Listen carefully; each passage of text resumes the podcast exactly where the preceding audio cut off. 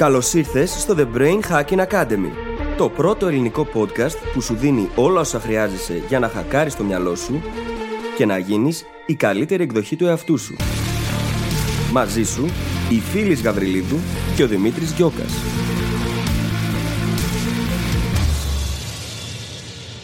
Γεια σου, Γεια σου Brain Hacker! Ίσως να μην έχεις μάθει τις εξελίξεις ακόμη.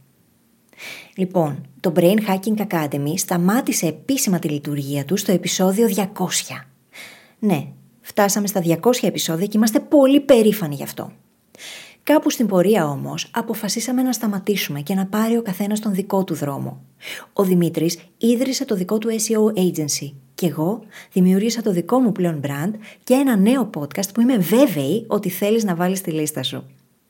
Μπορείς λοιπόν πλέον να προσθέσεις στα 200 επεισόδια του Brain Hacking Academy μερικές δεκάδες ακόμα από το καινούριο μου podcast, τις Φιλοσοφίες.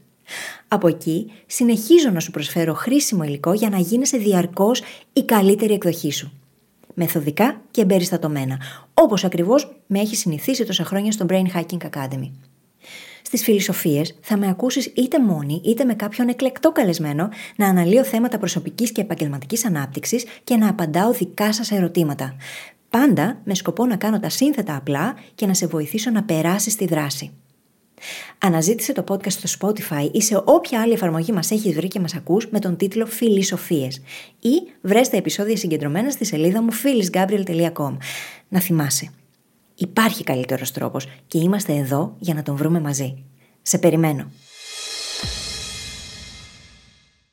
Brain Hacker και καλώς ήρθες σε ένα ακόμα επεισόδιο του The Brain Hacking Academy. Να ξέρεις ότι σήμερα μας άρεσε πάρα πάρα πολύ το επεισόδιο γιατί μιλάμε για μια στάση ζωής, το μινιμαλισμό. Όπου λέμε μινιμαλισμό, δεν εννοούμε το να έχεις ένα δωμάτιο τελείως άδειο με μόνο ένα στρώμα στο πάτωμα. Θα μας ακούσεις να χρησιμοποιούμε αυτό το παράδειγμα και στο επεισόδιο αλλά μιλάμε για το να έχεις μια στάση ζωής στην οποία προσπαθείς να κάνεις καλύτερες επιλογές και να έχεις περισσότερο χώρο στο σπίτι σου, στη ζωή σου, στο χρόνο σου, για να κάνεις αυτές τις συνειδητές επιλογές. Ξαναλέω, πρόκειται για ένα πάρα πολύ δυνατό επεισόδιο, στο οποίο μιλάμε πρώτα απ' όλα για τα ωφέλη του μινιμαλισμού και στο γιατί η σημερινή μας κοινωνία πάει τελείως κόντρα σε αυτή τη στάση ζωής.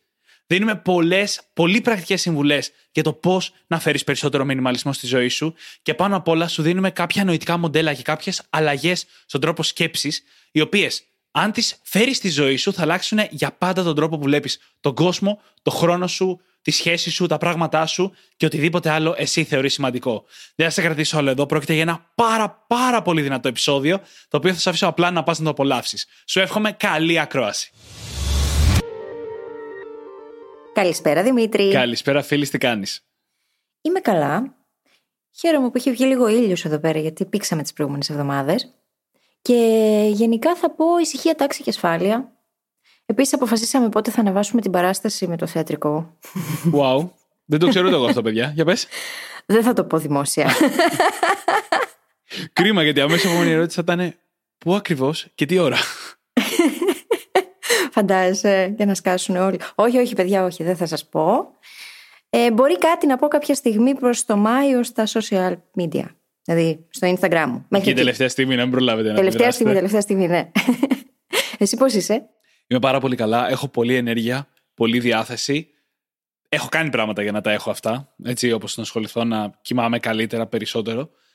Αλλά μετά από πολύ καιρό, εντυπωσιακά πολύ καιρό, μου έκανε και εμένα εντύπωση να το σκέφτηκα έχω αρχίσει και ξανακάνω κάποια πειράματα, κάποιες πρακτικές που έχουν να κάνουν με την παραγωγικότητά μου. Και να καταγράφω, ας πούμε, που πάει ο χρόνος μου. Τουλάχιστον ο χρόνος της δουλειάς, να βλέπω τι μπορώ να κάνω καλύτερα. Και το αστείο είναι ότι όταν κάνεις τέτοια πειράματα, μόνο και μόνο επειδή κάνεις το πείραμα, επηρεάζει τα αποτελέσματα. Δηλαδή, μόνο και μόνο που αρχίζεις να καταγράφεις το χρόνο σου, είσαι πιο αποδοτικός. Mm-hmm. Γιατί αποκτάς μια απευθείας επίγνωση του τι κάνεις και δεν μπορείς να το αγνοήσεις αυτό. Αυτή τη στιγμή αναρωτιέμαι πόσο χρήσιμα είναι τα συμπεράσματα του πειράματος, βέβαια, για όλο τον υπόλοιπο καιρό. Αλλά σίγουρα αυτές τις μέρες που κάνω αυτά τα πειράματα, κάνω περισσότερα, αποδίδω περισσότερο και μου αρέσει αυτό. Πολύ. Και είχα καιρό να κάνω κάτι τέτοιο. Πάρα πολύ ωραίο. Για μένα το μεγάλο πείραμα του τριμήνου είναι το ότι δουλεύω τον στόχο μου με το The Goal Hacking Journal και πρακτικά αυτό που έχω βαλθεί να κάνω είναι να δημιουργήσω ένα blue zone στη ζωή μου Όποιος θέλει να μάθει περισσότερα για το τι είναι Blue Zone, δεν θα το αναλύσουμε τώρα. Μπορείτε να πάτε να το γκουγκλάρετε. Και πρακτικά θέλω να φέρω ισορροπία. Θέλω να υπάρχει ισορροπία ανάμεσα σε όλα. Και τα συμπεράσματα της καταγραφής μου στο journal είναι πάρα πολύ βοηθητικά. Πάρα πολύ βοηθητικά όμως. Και εκείνο που παρατηρώ, που το ήξερα από πριν, το ξέρω διότι το έχω κάνει και πολλές φορές νωρίτερα και παρόλα αυτά μου κάνει πάλι εντύπωση, είναι το transformation, Δημήτρη. Το πώς όλα αυτά τα πράγματα γίνονται κομμάτι της ταυτότητάς μας και όταν το κάνουμε συνειδητά, πώς η ταχύτητα με την οποία γίνονται ταυτότητά μας και ο ρυθμός είναι εκθετικά υψηλότερη. Είναι μαγικό απλά. Και έχει μια πολύ πρακτική υπόσταση αυτό που λες, γιατί τα biases, όσο προβληματικά και αν είναι, μπορούν να λειτουργήσουν και προς όφελός μας. Όταν κάνουμε στάσεις ζωής κάποια πράγματα τα οποία μας εξυπηρετούν και αρχίζουμε και τα παρατηρούμε, τα επιλέγουμε περισσότερο, τα επιβεβαιώνουμε περισσότερο, τότε αυξάνουμε και αυτό το θετικό κομμάτι στη ζωή μας. Άρα λοιπόν, μερικές φορές μπορούμε να χρησιμοποιήσουμε αυτά τα biases προς όφελός μας. Και δει καλύτερο από το The Gold Hacking Journal για να το κάνεις αυτό, που σε φέρνει σε επαφή με αυτήν ακριβώς την τοποθέτηση, με αυτή ακριβώς τη στάση ζωής κάθε μέρα. Για όσους δεν ξέρετε, το The Goal Hacking Journal είναι το εργαλείο που δημιουργήσαμε για να πετύχεις το νούμερο ένα στόχο σου σε 90 ημέρες. Σαν εργαλείο σε βοηθάει όχι μόνο να ορίσεις το στόχο σου, που ξεκινάμε από εκεί, αλλά και να τον σπάσεις σε πολλά μικρά πρακτικά κομμάτια. Και με καθημερινή δουλειά και πάνω απ' όλα συνέπεια, σε βοηθάει να τον φέρεις εις πέρας. Και μαζί με τα στοιχεία ανατροφοδότησης που έχει μέσα, κάνει την επιτυχία σου σχεδόν αναπόφευκτη. Εγώ ανυπομονώ κιόλας για να φτάσει η γραμμή τερματισμού, να ολοκληρωθεί ο στόχος μου και να το γιορτάσουμε όλοι μαζί. και φυσικά χρησιμοποιώ και το tracker, έτσι. Το οποίο είναι εκεί για να σου δείχνει την πρόοδό σου, την εξέλιξή σου και όσοι έχετε αγοράσει το journal το έχετε στα χέρια σας, είτε ηλεκτρονικά είτε σε φυσική μορφή. Το journal λοιπόν, για σένα που ενδιαφέρεσαι, είναι διαθέσιμο στο brainhackacademy.gr κάθετος journal. J-O-U-R-N-A-L. Και με αυτό ας προχωρήσουμε προς το επεισόδιο σήμερα, στο οποίο θα μιλήσουμε για μία ακόμα στάση ζωής. Δεν ήταν τυχαίος ο τρόπος που τοποθετήσαμε την εισαγωγή, γιατί για κάτι τέτοιο θα μιλήσουμε σήμερα. Και αυτή η στάση ζωής, αυτή η προσέγγιση στα πράγματα, είναι ο μινιμαλισμός. Και πολύ πολύ γρήγορα, πριν καν πούμε οτιδήποτε, θα βγάλω από την εξίσωση όλα τα κλισέ του μινιμαλισμού. Δεν μιλάμε για δωμάτια που είναι άδεια με ένα στρώμα μόνο στο πάτωμα ή οτιδήποτε αντίστοιχα ακραίο μέσα σε αυτή τη στάση ζωής. Όχι βέβαια, δεν εννοούμε αυτά. Και το θέμα αυτό είναι ότι πολλές φορές απορρίπτουμε κάτι επειδή στο μυαλό μας έχουμε τα άκρα. Ναι. Ακούμε μινιμαλισμό και λέμε Α, αυτοί θα μονάσουν. Πηγαίνουν και ζουν κάπου στι ερημιέ και μέσα σε ένα μικρό χώρο, μια μικρή καλύβα με ένα κρεβάτι και ένα τραπέζι όλο και όλο. Δεν είναι έτσι. Και ο λόγος για τον οποίο συζητάμε αυτό το θέμα σήμερα είναι το γεγονός ότι οι περισσότεροι άνθρωποι τείνουμε να συγκεντρώνουμε όλο και περισσότερα. Απλά. Και αυτό γιατί επικρατεί η πεποίθηση ότι το να έχεις περισσότερα ισοδυναμεί με το να είσαι καλύτερος και πιο επιτυχημένος. Είναι όμως έτσι. Και είμαι σίγουρη πως όλοι όσοι είμαστε εδώ αυτή τη στιγμή έχουμε διερωτηθεί αυτό το πράγμα. Είναι η ευτυχία άμεσα συνδεδεμένη με τα υλικά αγαθά που συγκεντρώνουμε γύρω μας, ή υπάρχει κάτι πολύ βαθύτερο και πολύ πιο ουσιαστικό; Λέμε πολύ συχνά ότι τα λεφτά δεν φέρνουν την ευτυχία. Και σίγουρα η αυθονία από μόνη της δεν μπορεί να τη φέρει. Εκείνο που μπορεί να κάνει όμως είναι να την ενισχύσει όπου υπάρχει. Όπως ακριβώς τα λεφτά δεν φέρνουν την ευτυχία, έτσι δεν τη φέρνει και η φτώχεια. Εννοείται αυτό. Γι' αυτό το λόγο, το θέμα δεν έχει να κάνει με τα υλικά αγαθά και με το κατά πόσο επιλέγουμε να τα έχουμε ή να μην τα έχουμε. Έχει να κάνει με τη συνειδητή απόφαση του τι κάνουμε, γιατί το κάνουμε, σε τι μας εξυπηρετεί. Ο μινιμαλισμός και το decluttering αποτελούν δύο πράγματα που μπορούν να διευκολύνουν τη ζωή μας. Να μας βοηθήσουν να πάρουμε πιο εύκολα αποφάσεις και μπορούν να μας φέρουν ακόμα και χαρά και ολοκλήρωση. Αξίζει λοιπόν να συζητήσουμε τι είναι και να δούμε με ποιον τρόπο μπορούμε να το φέρουμε στις ζωές μας γιατί αυτό μπορεί να κάνει πάρα πολύ μεγάλη διαφορά στον τρόπο που λειτουργούμε, στον τρόπο που ζούμε, στον τρόπο που αλληλεπιδρούμε με τους άλλους ανθρώπους. Και αυτό το ζήτημα είναι πιο σημαντικό από ποτέ, γιατί ζούμε στην απόλυτα αντιμινιμαλιστική εποχή. Είμαστε στην εποχή του καταναλωτισμού, στην εποχή της άφθονης και άπειρης πληροφορίας, της άπειρης πρόσβασης, της άπειρης σύνδεσης με άλλους ανθρώπους, των άπειρων επιλογών. Και όπου εμφανίζεται αυτό το άπειρο, το ατελείωτο, το με την κακή έννοια, με την υπερβολική έννοια άφθονο κάπου χανόμαστε. Κάπου χάνουμε τον εαυτό μας, την ηρεμία μας, την ησυχία μας. Και γι' αυτό ακριβώς χρειαζόμαστε να μιλήσουμε για τον μινιμαλισμό σήμερα. Και θέλω να τονίσω λίγο ακόμα το ποιος είναι ο στόχος. Γιατί δεν είναι το να ξεφορτωθούμε πράγματα.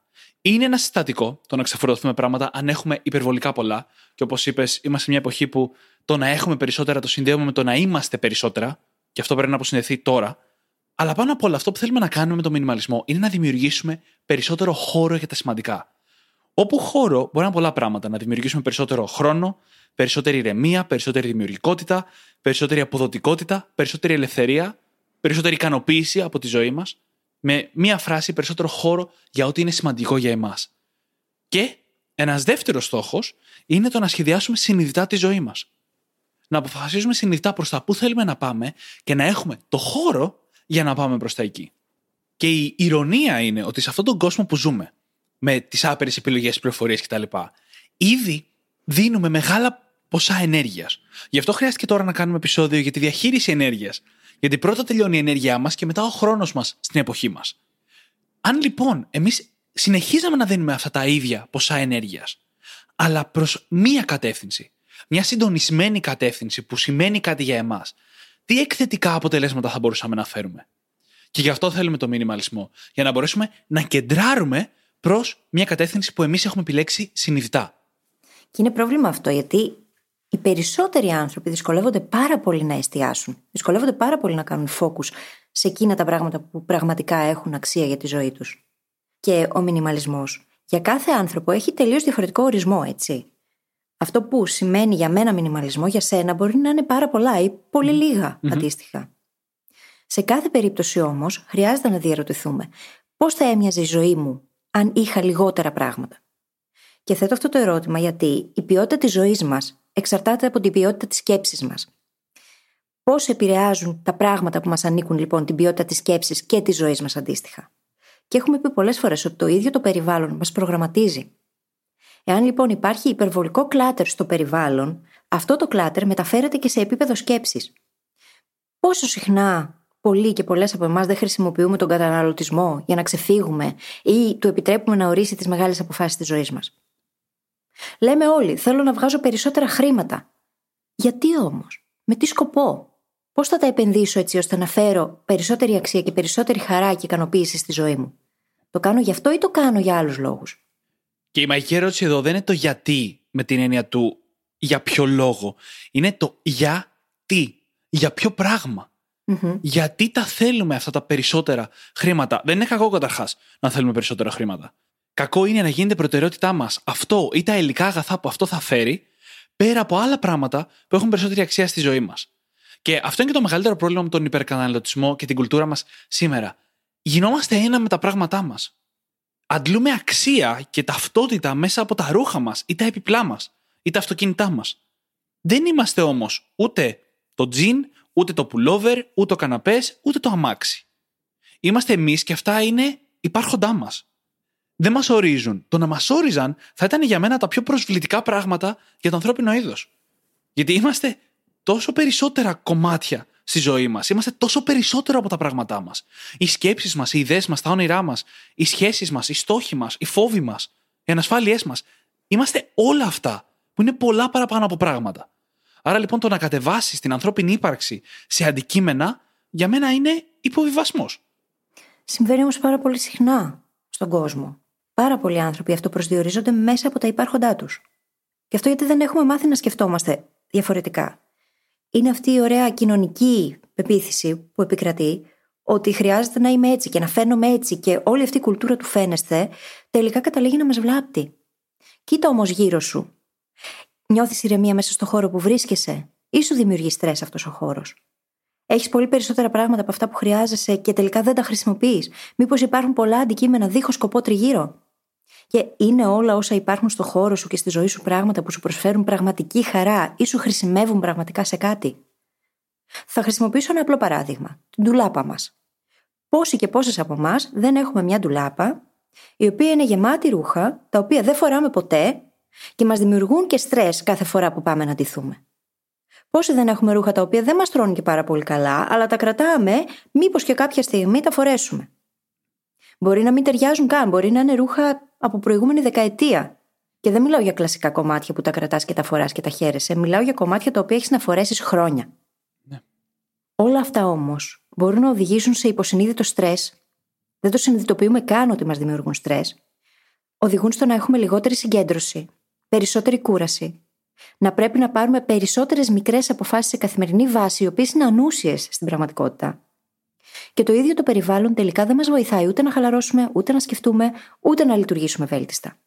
Και όπως είπαμε και πριν, το περιβάλλον μας μας προγραμματίζει και οδηγεί τις αποφάσεις μας.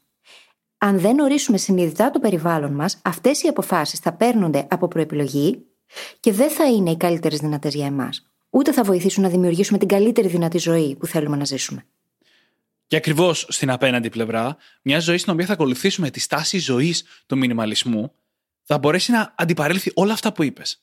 Καταρχάς, να νιώθουμε περισσότερο έλεγχο στη ζωή μας. Έχουμε κυριολεκτικά λιγότερα πράγματα να κουμαντάρουμε. Και όπως είπαμε, ο μινιμαλισμός δεν έχει να κάνει μόνο με τα πράγματα. Λιγότερες υποχρεώσεις, λιγότερες σχέσεις που δεν μας εξυπηρετούν.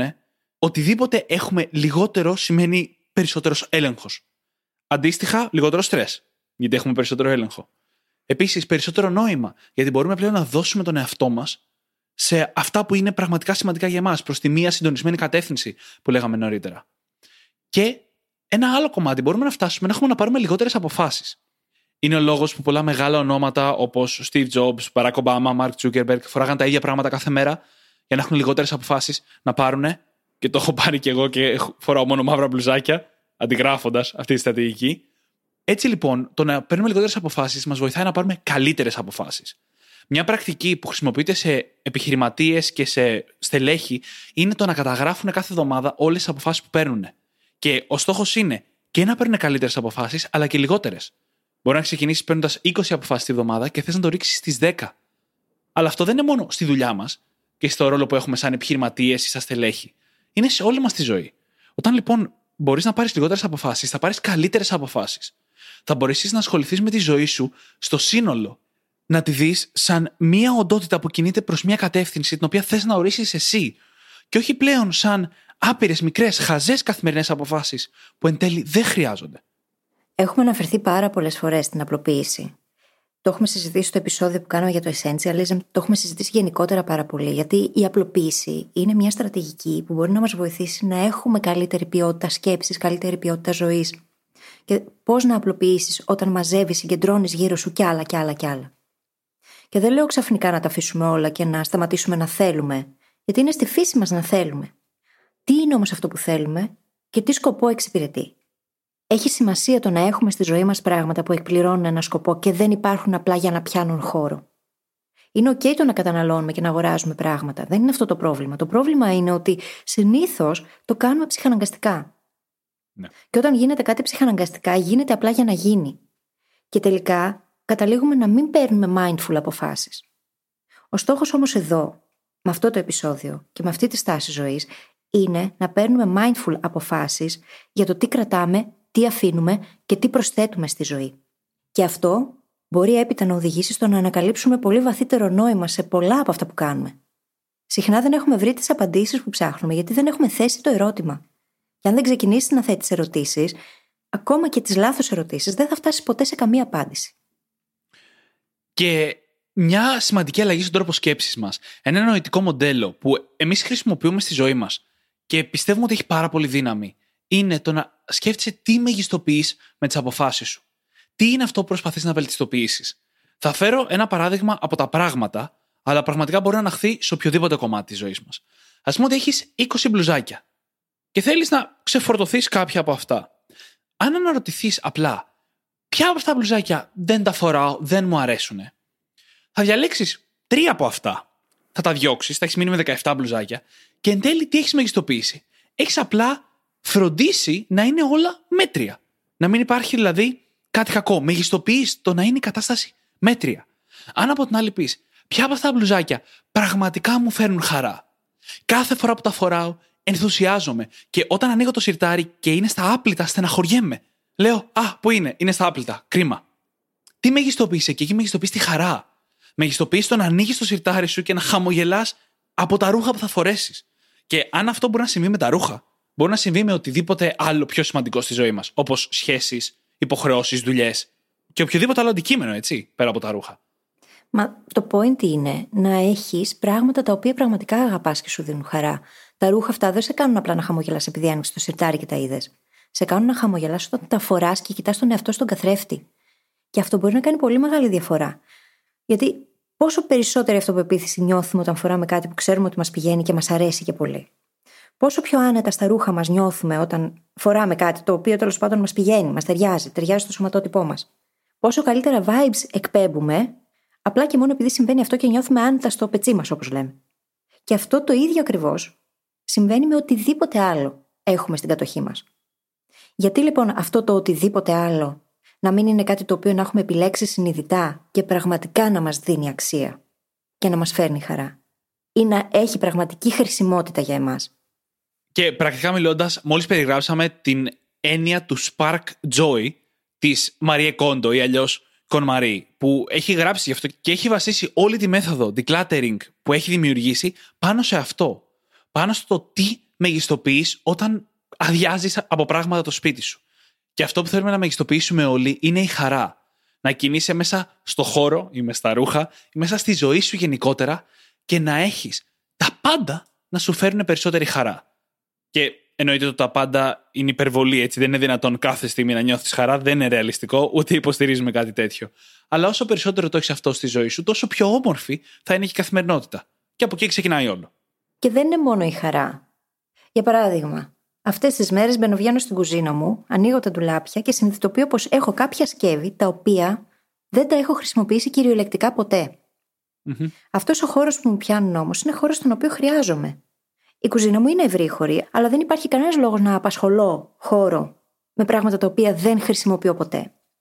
Δεν μιλάμε λοιπόν μόνο για χαρά, αλλά και για χρηστικότητα. Αν ξέρω ότι ανα πάσα στιγμή έχω εκείνα που χρειάζομαι για να κάνω αυτό που θέλω και οτιδήποτε άλλο έχει φύγει από την εξίσωση, και η ίδια μου η ζωή απλοποιείται. Ο τρόπος με τον οποίο ζω είναι πιο εύκολος, πιο minimal. Δεν χρειάζεται να πάρω τόσο πολλές αποφάσεις. Δεν χρειάζεται να εκνευριστώ επειδή σκαλίζω τον τουλάπι για να βρω εκείνο που θέλω. Πόσα πράγματα που μπορούν να μας δημιουργήσουν στρες, το οποίο συμβαίνει και υποσυνείδητα, όπως λέγαμε νωρίτερα, μπορούν να βγουν από την εξίσωση αν κάνουμε πολύ πιο συνειδητές επιλογές. Είναι ακριβώς αυτό που είπαμε στην αρχή ότι είναι ο στόχος του μινιμαλισμού. Να δημιουργήσουμε περισσότερο χώρο για τα σημαντικά. Και όσο μικρό κομμάτι και αν ακούγεται η κουζίνα, δεν είναι. Γιατί με τον ίδιο τρόπο που λειτουργεί αυτό, λειτουργούν και άλλα μεγαλύτερα και όλα τα υπόλοιπα κομμάτια της ζωής μας. Και κάθε μία μικρή βελτίωση που κάνεις με τη λογική του Kaizen, κάνει και τη ζωή σου πιο εύκολη. Αν η μαγειρική γίνει πιο ευχάριστη διαδικασία, μπορεί να έχεις περισσότερη όρεξη να μαγειρέψεις.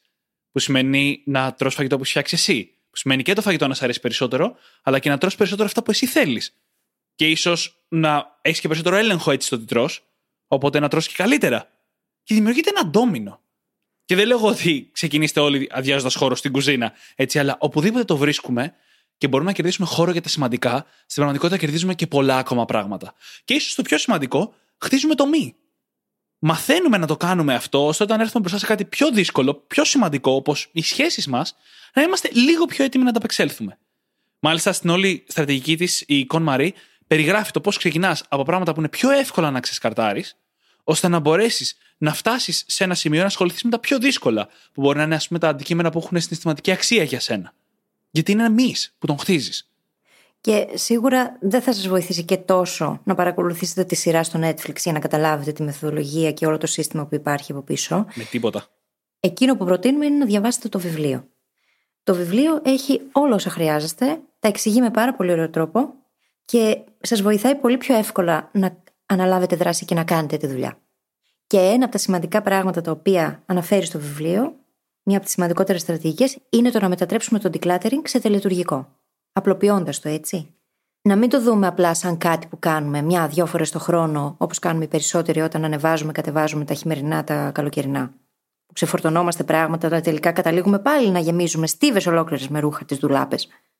Αν το μετατρέψουμε σε τελετουργικό, αυτομάτως κάνουμε τη διαδικασία πολύ συνειδητή. Για μένα, ας πούμε, μπορεί τελετουργικό να σημαίνει το να βάλω μουσική, να ανάψω κεριά, μπορεί να καλέσω να το κάνω με έναν τρόπο ο οποίος να συμβολίζει κάτι.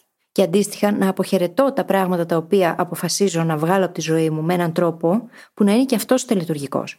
Μπορεί να ακούγεται χαζό, αλλά αν θυμάμαι καλά στο βιβλίο, αυτό που λέει η Κονμαρή είναι να ευχαριστήσουμε το αντικείμενο αυτό το οποίο ήταν στη ζωή μας τόσο καιρό.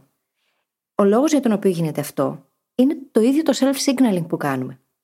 Δεν βγάζουμε απλά μια μπλούζα από τη ζωή μας. Τη βγάζουμε με έναν τρόπο που συμβολίζει κάτι. Και αυτό σημαίνει ότι μετατρέπεται όλη αυτή η διαδικασία σε στάση ζωής. Κοίτα να δεις, εγώ είμαι πάντα υπέρ του ότι ο καθένας θα κρατήσει ό,τι θέλει από μία μέθοδο. Εννοείται, εννοείται. Όταν έκανα πρώτη φορά την Κονμαρή, μία φορά βασικά την Κονμαρή, το 2017, δεν ευχάρισα όλα με τα αντικείμενα, αλλά η αλήθεια είναι ότι δεν το περίμενα. Βρήκα κάποια αντικείμενα που σημαίνανε πολλά, αλλά δεν εξυπηρετούσαν πλέον κάποιο σκοπό στη ζωή μου, που ένιωσα και εγώ την ανάγκη να τα αποχαιρετήσω, να σου το πω έτσι. Πιο πολύ από το να τα ευχαριστήσω, να τα αποχαιρετήσω. Αυτό είναι το νόημα. Είπα ευχαριστήσω γιατί αυτό λέει η Κονμαρία. Ναι, ακριβώς αυτό το λέει θέμα η είναι κίνηση. να δημιουργήσουμε ένα τελειτουργικό αποχαιρετισμό. Και αυτό διότι γίνεται ένα σημαντικό self-signaling εκείνη τη στιγμή. Το μαγικό ξέρεις ποιο είναι ότι μια τέτοια μέθοδος μπορεί να αλλάξει τη ζωή σου για πάντα. Α πούμε, εγώ πλέον δεν έχω χειμερινά καλοκαιρινά. Όλα μου τα ρούχα χωράνε σε τρία σιρτάρια και ένα μονόφυλλο ντουλάπα. Τόσο χρειάζομαι. Και παρόλο που έχουν περάσει τόσα χρόνια, δεν έχουν αυξηθεί ιδιαίτερα τα πράγματα.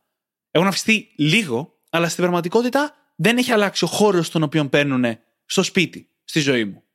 Και το συζητάω αυτό γιατί μια τέτοια διαδικασία, όταν γίνει βαθύτερα ολοκληρωμένα, γίνεται για πάντα. Ήταν μεγάλη αλλαγή ταυτότητας για μένα να κάνω κάτι τέτοιο. Σκέψω ότι τη μία στιγμή ακούω το επεισόδιο της Con Marie στον Tim Ferris. Την ίδια μέρα αγοράζω το βιβλίο. Λίγο καιρό μετά έχω διαβάσει το βιβλίο και κάνω τη διαδικασία. Από το πουθενά. Μέσα σε ένα μήνα είχαν γίνει όλα. Και από τότε έχει αλλάξει τελείως καταρχάς ο τρόπος που κινούμαι στο χώρο μου. Το πόσα πράγματα έχω. Και αργότερα συνειδητοποίησα ότι υπάρχει ένα ακόμα κομμάτι στο οποίο αξίζει να κάνουμε αυτή τη διαδικασία, το οποίο οι περισσότεροι δεν το σκεφτόμαστε, που είναι ο ψηφιακός μας κόσμος. Γιατί το να έχεις ξεσκαρτάρει τα ρούχα σου, αλλά να είναι ο υπολογιστής σου σε τραγική κατάσταση, το κινητό σου σε επίσης τραγική κατάσταση με άπειρες εφαρμογές, να μην ξέρεις που είναι τα αρχεία σου, η επιφάνεια εργασία σου να μην έχει ούτε ένα κενό τετραγωνάκι για νέα αρχεία. Το στρες μεταφέρεται από το φυσικό κόσμο και πάει στο ψηφιακό. Και στην εποχή μας που οι περισσότεροι είμαστε μπροστά σε μια οθόνη, το μεγαλύτερο κομμάτι της ημέρας έχει και αυτό σημασία. Απλοποίηση λοιπόν. Όταν εστιάζουμε στο να κάνουμε τα πράγματα πιο απλά και οι αποφάσεις που χρειάζεται να παίρνουμε καθημερινά γίνονται πολύ λιγότερες, έχουμε πολύ παραπάνω διάβγεια, μπορούμε να συγκεντρωθούμε και να πάρουμε καλύτερες αποφάσεις τελικά. Και επίσης, κάτι ακόμα το οποίο θα μας βοηθήσει είναι το να εστιάσουμε σε ένα βήμα τη φορά. Δεν μπορώ να ξεκινήσω και να πω θα κάνω το σπίτι μου όλο declutter μέσα σε μια μέρα ή μέσα σε μια εβδομάδα έστω. Συνήθως τα σπίτια έχουν εκατοντάδες, χιλιάδες πράγματα. Χιλιάδες. Μικρά και μεγάλα, τα οποία χρειάζεται να αξιολογήσουμε αν τα χρειαζόμαστε ή όχι. Αυτό δεν μπορεί να γίνει μέσα σε σύντομο χρονικό διάστημα. Ειδικά για ανθρώπους που, για παράδειγμα, έχουν πάρα πολλά ρούχα, δεν μπορείς να πεις θα το κάνω αυτό σε μια μέρα. Μπορεί να χρειαστεί να αφιερώσεις μια εβδομάδα ή να αφιερώσεις έναν ολόκληρο μήνα. Είναι οκ.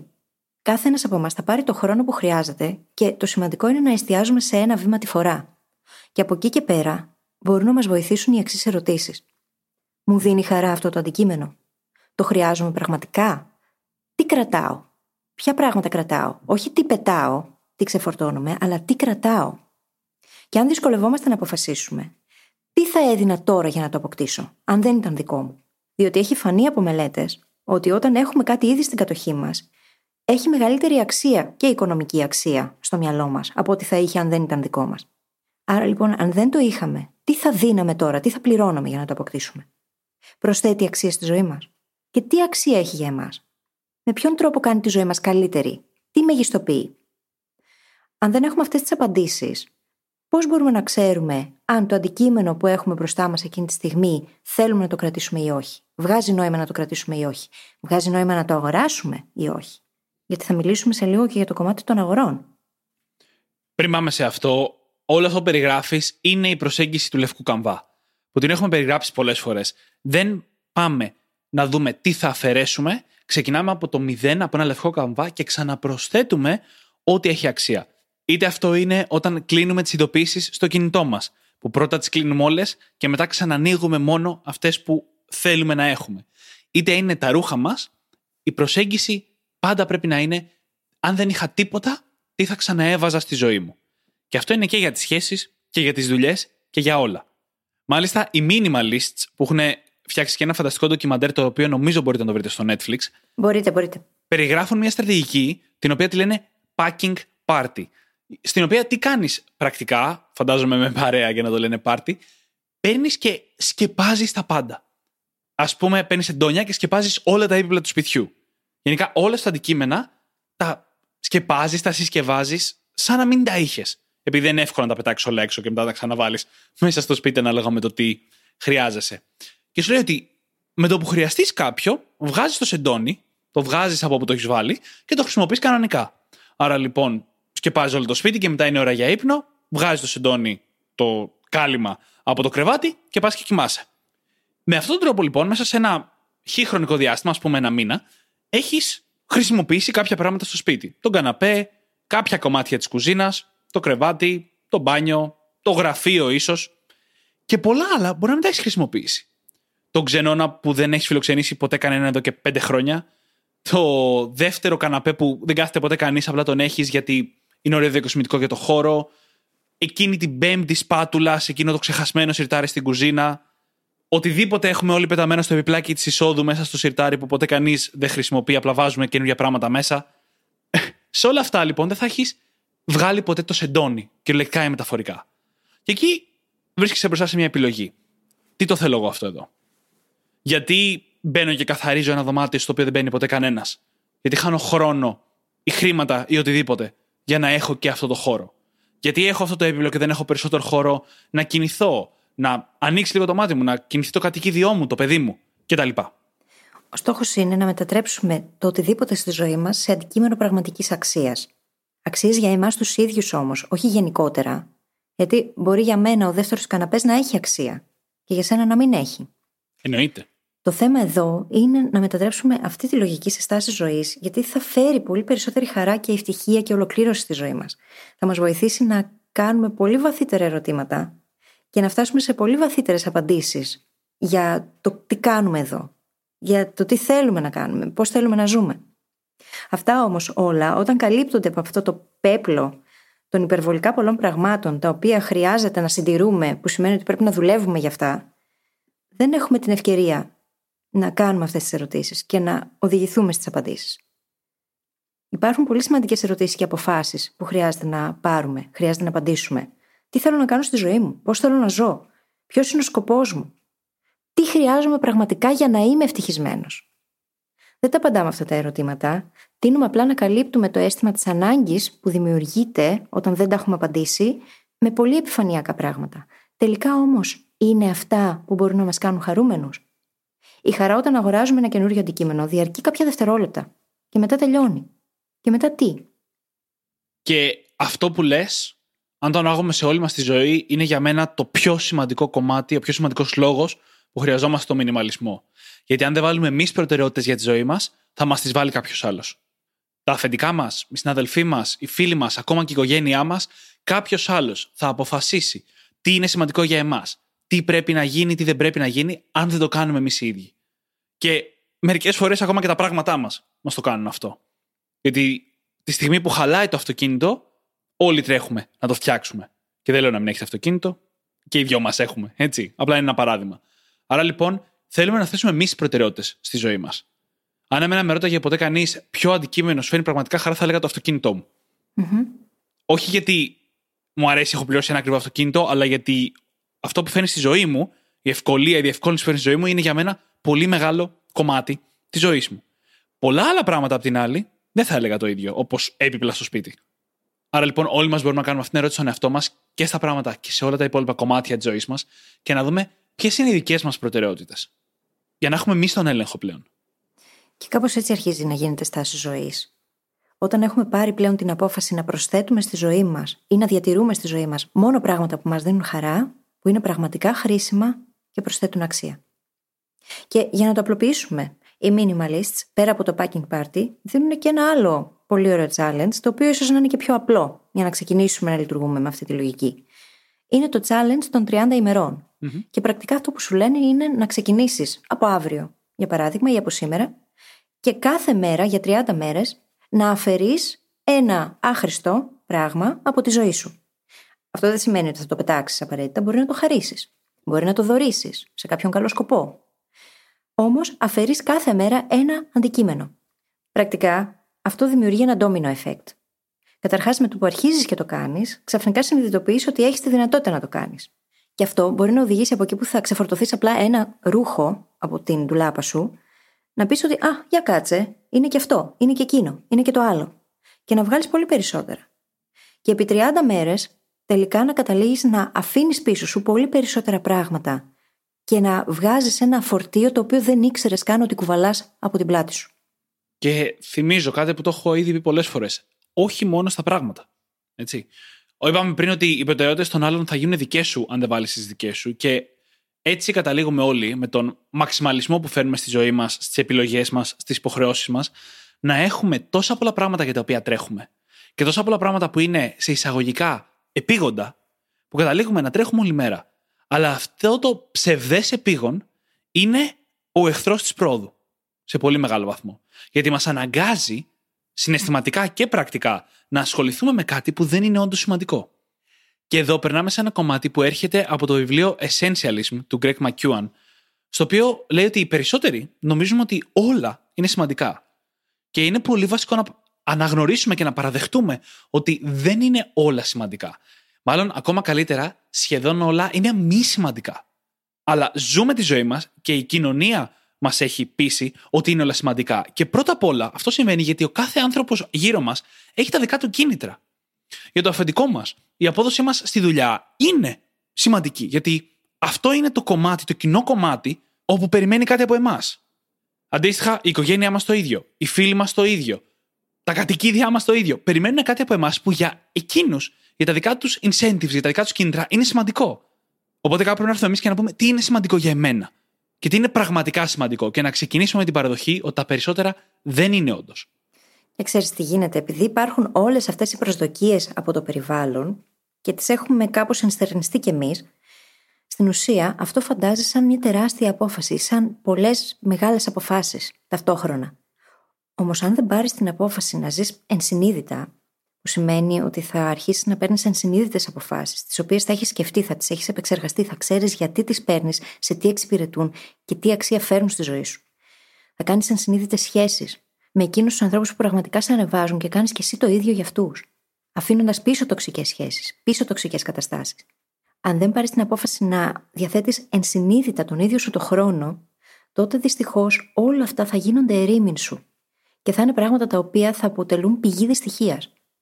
Δεν λέει κανείς ότι είναι εύκολο να ακολουθήσει αυτή τη διαδρομή και να κάνει μια πολύ πιο ενσυνείδητη ζωή. Όμως η αλήθεια είναι πως αν δεν το κάνουμε εμείς για τον εαυτό μας, δεν θα το κάνει κανένας άλλος. Αντιθέτως, θα καταλήγουμε τελικά να μένουμε στην επιφάνεια, να μην νιώθουμε ποτέ χαρά και ολοκλήρωση και να μην ξέρουμε για ποιο λόγο κάνουμε αυτό που κάνουμε κάθε μέρα. Και θα πιαστώ από μια λέξη κλειδί που είπες, για να αλλάξω λίγο το θέμα. Που είπες τη λέξη χαρά. Και πόσες φορές κάνουμε επιλογές, ειδικά αγορές στη ζωή μας, για να φέρουμε περισσότερη χαρά. Mm. Νομίζουμε ότι θα ψωνίσουμε κάτι καινούριο και ότι αυτό θα μας φέρει κάποια πιθανότατα βαθύτερη χαρά, η οποία θα μείνει, θα έχει διάρκεια. Αλλά δυστυχώς αυτό δεν ισχύει. Η χαρά μιας αγοράς, τη στιγμή που κάνουμε την αγορά, τη στιγμή που παίρνουμε τουλάχιστον το αντικείμενο στα χέρια μας, πέφτει κατευθείαν στο μισό. Και πολύ σύντομα, αυτό το υπέροχο pullover είναι πλέον απλά ένα pullover. Είναι ελάχιστα τα αντικείμενα αυτά που φτάνουν να μας δίνουν χαρά, ώστε να πούμε ότι αξίζει να τα αγοράσουμε για τη χαρά που μας δίνουν. Είναι ελάχιστα και δεν τα ξέρουμε από πριν. Γιατί η χαρά στα αντικείμενα συνήθως σχετίζεται με τις αναμνήσεις που έχουμε από αυτά, όχι με την ίδια τη φυσική τους υπόσταση. Χαρά και χρηστικότητα, έτσι. Γιατί μπορεί, ας πούμε, το μίξερ ή το blender που έχω στην κουζίνα μου να μην μου δίνουν χαρά απευθείας, αλλά να οδηγούν σε πράγματα τα οποία κάνω επειδή είναι χρήσιμα, τα οποία μου φέρνουν χαρά. Σωστά. Η χρηστικότητα είναι πολύ σημαντική. Δεν μπορούμε να αγνοήσουμε. Παρόλο που μιλάμε για χαρά εδώ, δεν μπορούμε να μην έχουμε ούτε ένα τηγάνι, γιατί δεν μας χαροποιούν τα τηγάνια. Είναι χρήσιμα και για άλλους λόγους. Εννοείται, ακριβώς έτσι είναι. Και έχω έναν πολύ ωραίο κανόνα που ακολουθώ εδώ και αρκετό καιρό, όταν θέλω να αγοράσω κάτι καινούριο. Μπαίνω, το ψάχνω, το βρίσκω, γιατί συνήθως το αγοράζω από το ίντερνετ. Και το αφήνω εκεί να στέκεται για να το επεξεργαστώ για τουλάχιστον μια εβδομάδα. Και αν μετά από μια εβδομάδα εξακολουθώ να το θέλω και να βρίσκω τους ίδιους λόγους και έχει φύγει αυτή η αρχική χαρά της ανακάλυψης και ότι Αχ, το θέλω, το θέλω, το θέλω τώρα. Αν λοιπόν αυτή η αίσθηση δεν έχει φύγει, τότε κάνω την αγορά. Γι' αυτό γιατί και εγώ παλιότερα έκανα πολύ ψυχαναγκαστικές αγορές, τις οποίες τελικά μετάνιωνα και δεν μου χρησιμεύαν σε τίποτα. Για παράδειγμα, όταν πήρα τη ραπτομηχανή μου, μου πήρε κάποιες μέρες να το αποφασίσω, δεν το έκανα κατευθείαν. Mm-hmm. Και δεν έχω μετανιώσει την αγορά. δεν έχω μετανιώσει την αγορά. Όχι επειδή ασχολούμαι με αυτό κάθε μέρα, γιατί δεν έχω το χρόνο, αλλά πολύ σοβαρά έχω αποφασίσει να ασχοληθώ μαζί της, δοθείς της ευκαιρίας. Και ξέρω ότι μου δίνει και κάποιες δυνατότητες του να μεταποιήσω, ας πούμε, κάποια πράγματα ή να δημιουργήσω πράγματα που θα ήθελα, που δεν θα τις είχα αλλιώς. Βοηθάει λοιπόν να αφήσουμε αυτό το κενό χρόνο ανάμεσα στην επιλογή και την απόφαση, για να δούμε αν τελικά πραγματικά το θέλουμε αυτό το αντικείμενο ή όχι στη ζωή μας. Και εδώ ακριβώς κολλάει αυτό που λέγαμε νωρίτερα για το τι θέλουμε να μεγιστοποιήσουμε. Αυτό που περιγράφει η φίλης μεγιστοποιεί τη συνειδητότητα. Κάνει τις επιλογές πολύ πιο συνειδητές και πραγματικές μας επιλογές και όχι αυθόρμητες κινήσεις που δεν θα μας δώσουν τίποτα εν τέλει. Αντίστοιχα, είδατε πώς προσεγγίζει τη ραπτομηχανία ένα μεγάλο κομμάτι. Με βάση τη μεγιστοποίηση των δυνατοτήτων. Όταν κάνουμε επιλογές και ειδικά χρηστικές επιλογές, αυτό που θέλουμε είναι τις δυνατότητες που μας δίνουν. Κρατάμε τα σκέπη στην κουζίνα, πιθανότατα όχι γιατί τα χαιρόμαστε, αλλά γιατί μας δίνουν κάποιες δυνατότητες. Να μαγειρέψουμε κάτι, να ελέγξουμε το τι τρώμε, να μπορούμε να φτιάξουμε κάτι το βράδυ που δεν υπάρχει ακόμα τίποτα ανοιχτό για να παραγγείλουμε αν έχει πάει πολύ αργά ή δεν ξέρω εγώ τι άλλο. Και αντίστοιχα, οι περισσότεροι άνθρωποι αυτό ψάχνουμε στι επιλογές μας. Ψάχνουμε κάποια δυνατότητα παραπάνω, κάποια ελευθερία παραπάνω, κάποιο συνέστημα παραπάνω. Όταν λοιπόν αρχίζουμε και προσεγγίζουμε τα πάντα υπό αυτό το πρίσμα, έχουμε και τη δυνατότητα να κάνουμε καλύτερες επιλογές. Και να πω λίγο πριν προχωρήσουμε παρακάτω ότι αυτό με τα ψώνια και το ότι προσπαθούμε να αντλήσουμε χαρά από τα ψώνια δεν ισχύει μόνο για τα ψώνια. Mm-hmm. Α πούμε, κάτι που το ξέρω από πρώτο χέρι είναι το να προσπαθείς να αντλήσεις χαρά από το φαγητό. Το οποίο είναι επίσης κάτι παροδικό.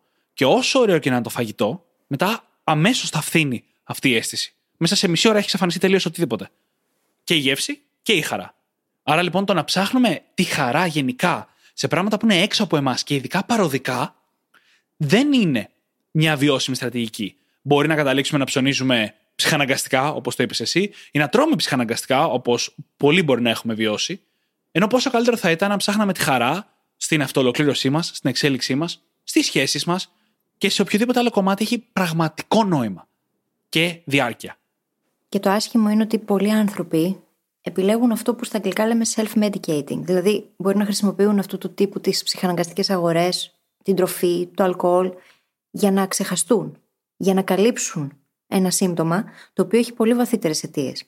Και η αλήθεια είναι πως αν δεν αντιμετωπίσουμε την πραγματική αιτία, το σύμπτωμα μπορεί να φύγει και να δημιουργηθεί κάποιο άλλο που θα το αντικαταστήσει. Αυτό θέλουμε όμως. Ξαναλέω, δεν είναι εύκολη η απόφαση το να αρχίσεις να ζεις πολύ πιο ενσυνείδητα και τελικά καταλήγει αυτό το επεισόδιο να έχει στον πυρήνα του το ίδιο το mindfulness. Το να παίρνουμε δηλαδή πολύ βαθιές ενσυνείδητες αποφάσεις, να απλοποιούμε τις αποφάσεις της ζωής μας, τις καταστάσεις της ζωής μας, το τι μας ανήκει, τι δεν μας ανήκει, γιατί, να εντοπίζουμε τον ίδιο το σκοπό που εξυπηρετούν τα πράγματα, γιατί με αυτόν τον τρόπο αρχίζουμε και εκπαιδεύουμε το μυαλό μας να ανακαλύπτει το σκοπό πίσω από το οτιδήποτε. Και όταν το κάνουμε αυτό, αρχίζουμε και ερχόμαστε πολύ πιο κοντά και στον δικό μας σκοπό. Όπως είπαμε άλλωστε, ο ένας από τους δύο στόχους του μινιμαλισμού στα στάση ζωής είναι το να σχεδιάσουμε συνειδητά τη ζωή μας. Είναι κυριολεκτικά στη βάση αυτού που συζητάμε σήμερα. Και είτε μιλάμε για πράγματα, είτε μιλάμε για οτιδήποτε άλλο, κάτι που όλοι πρέπει να θυμόμαστε είναι ότι το ότι μπορείς να κάνεις τα πάντα δεν σημαίνει ότι μπορείς να τα κάνεις όλα ταυτόχρονα. Και επίσης δεν σημαίνει ότι πρέπει να τα κάνεις όλα, έτσι. είναι σημαντικό το να επιλέγουμε. Πολλοί κάνουμε πράγματα επειδή πρέπει να τα κάνουμε. Θα έπρεπε να τα κάνουμε επειδή τα επιλέγουμε όμως. Και έχει τεράστια διαφορά το ένα από το άλλο. Ακριβώς. Το να αλλάξει από το πρέπει να στο επιλέγω να από μόνο του φέρει μια συνειδητότητα. Είναι μια διαδικασία που κάθεσαι και την κάνεις. Λες, αυτά είναι αυτά που πρέπει να κάνω και ποια από αυτά επιλέγω, ποια από αυτά δεν επιλέγω. Ή στην επόμενη μου αγορά ή στο επόμενο μου βήμα επιλέγω να κάνω αυτό. Και όταν αυτό παίζει σαν λέξη μέσα στο μυαλό σου, σαν φράση που βγαίνει κιόλας από το στόμα σου, είτε γραπτά, σημαίνει ότι υπάρχει αυτή η συνειδητότητα. Επιλέγω να κάνω αυτό επειδή. Και αυτό το επειδή να είναι κάτι ενδογενές. Όχι κάποιο εξωτερικό κίνητρο ή κάτι απ' έξω το οποίο θα μου δώσει πρόσκαιρη εφήμερη χαρά. Κάτι εσωτερικό. Συζητάμε πολύ συχνά για το εσωτερικό κίνητρο. Το έχουμε ενσωματώσει και στο ίδιο το journal που δημιουργήσαμε. Δεν είναι τυχαίο αυτό. Αν οι αποφάσεις αυτές δεν βγαίνουν από μέσα μας, επειδή εξυπηρετούν κάποιον βαθύτερο σκοπό, μέσα μας όμως, όχι ένα σκοπό που να αφορά στο περιβάλλον, τα πράγματα στη ζωή μας αρχίζουν και αποκτούν πολύ περισσότερο νόημα. Ακριβώς. Και εννοείται πολλά πράγματα που έχουμε πει στο podcast στο παρελθόν μπορεί να μας βοηθήσουν να φέρουμε αυτό το μινιμαλισμό στη ζωή μας. Α πούμε το να μάθουμε να λέμε όχι. Το να μάθουμε να θέτουμε όρια. Το να μάθουμε να αφαιρούμε τους περισπασμούς από το περιβάλλον μας, ώστε κυριολεκτικά η κάθε μας στιγμή να μην είναι τόσο γεμάτη με ερεθίσματα. Όλα αυτά τα οποία τα έχουμε καλύψει στα δικά τους επεισόδια μπορεί να μας βοηθήσουν να ζήσουμε μια πιο μινιμαλιστική ζωή. Ξανά, όχι με την έννοια του Άγιου Δωματίου με ένα στρώμα στο πάτωμα, αλλά με την έννοια μιας ζωής στην οποία κάνουμε πιο συνειδητές επιλογές και δημιουργούμε το χώρο για να τις κυνηγήσουμε. Το χώρο για ό,τι είναι σημαντικό για εμάς. Και με αυτό το φανταστικό που είπες, νομίζω πως ήρθε η ώρα να κλείσουμε το επεισόδιο. Εννοείται, όπως πάντα μπορείτε να βρείτε τις σημειώσεις του επεισοδίου μας στο site μας, στο brainhackingacademy.gr, όπου μπορείτε να βρείτε και το journal μας, είτε πηγαίνοντας κατευθείαν στο κατάστημά μας, είτε πηγαίνοντας στο brainhackingacademy.gr, κάθετος journal. J-O-U-R-N-A-L. Και φυσικά θα σας ζητήσουμε να κάνετε μια πράξη αγάπης, να κάνετε subscribe στο Spotify ή σε όποια άλλη εφαρμογή μας έχετε βρει και μας ακούτε, να μας αφήσετε εκεί μια φανταστική πεντάστερη αξιολόγηση, γιατί έτσι βοηθάτε το podcast να διαδοθεί και τι άλλο, να βγείτε εκεί έξω και να είστε η καλύτερη εκδοχή του εαυτού σας. Σας ευχαριστούμε πάρα πολύ που ήσταν μαζί μας και σήμερα και σας ευχόμαστε καλή συνέχεια. Καλή συνέχεια.